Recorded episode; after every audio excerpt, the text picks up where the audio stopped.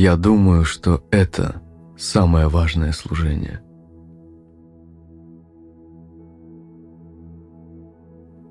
Гордыня подчас может принимать очень тонкие формы. В любом духовном обществе она проявляется не в виде откровенного хвастовства и саморекламы, а более тонко, в виде гордости за свою отреченность или служение. Такой человек начинает свысока смотреть на всех, кто занят другим, менее почетным или менее сложным служением.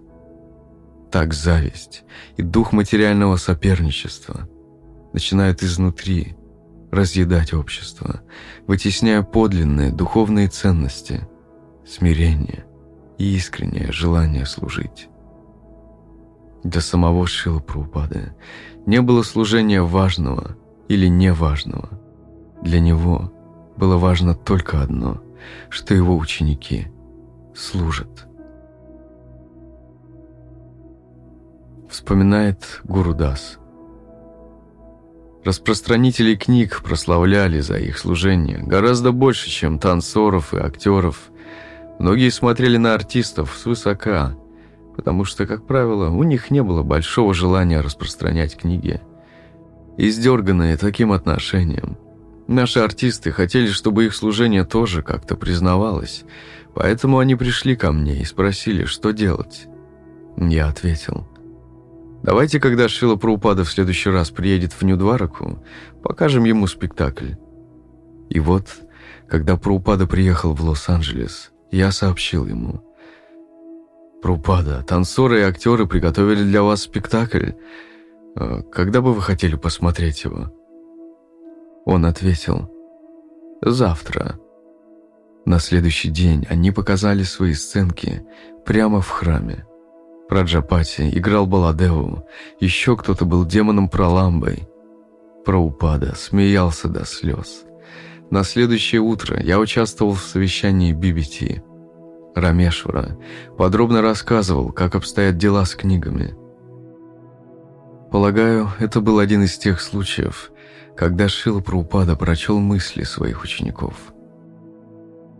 Вдруг, неожиданно для всех, он спросил: «А где наш Праджапати?» Кто-то помчался за ним.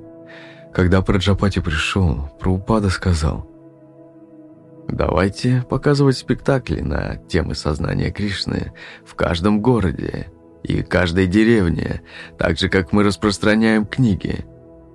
Все понимали, что это была его похвала актерам, которых другие ученики обычно считали, что греха таить, преданными второго сорта.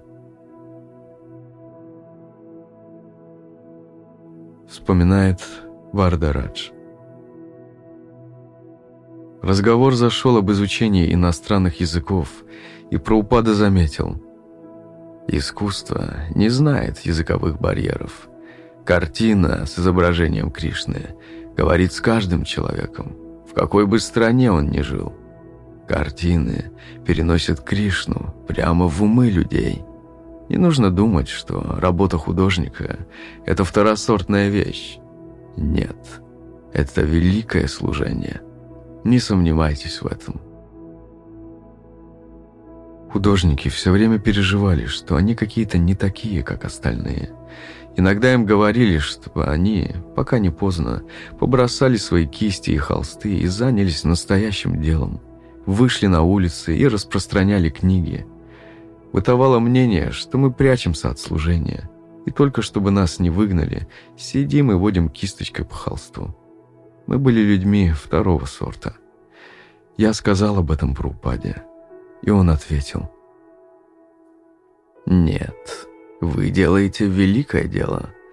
Иногда я даже думаю, что это самое важное служение. Книги нужно переводить на другие языки, и еще неизвестно, какой там будет перевод и сколько в нем будет ошибок. Но картины – это самая прямая проповедь. Они сразу дают людям возможность подумать о Кришне».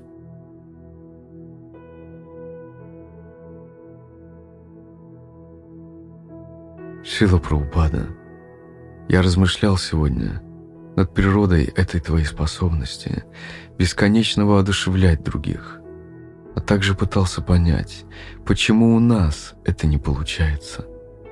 Я понял, что в основе твоей способности лежит душевная щедрость, свобода от зависти и отсутствие ревности. В основе нашей неспособности зависть, замешанная на гордыне. Возвышенному человеку легко возвышать других, низкому легко опускать. Похвала в чужой адрес радует сердце смиренного и огорчает гордого. Ты сам черпал бесконечное вдохновение в своих отношениях с Кришной и потому мог без конца вдохновлять других.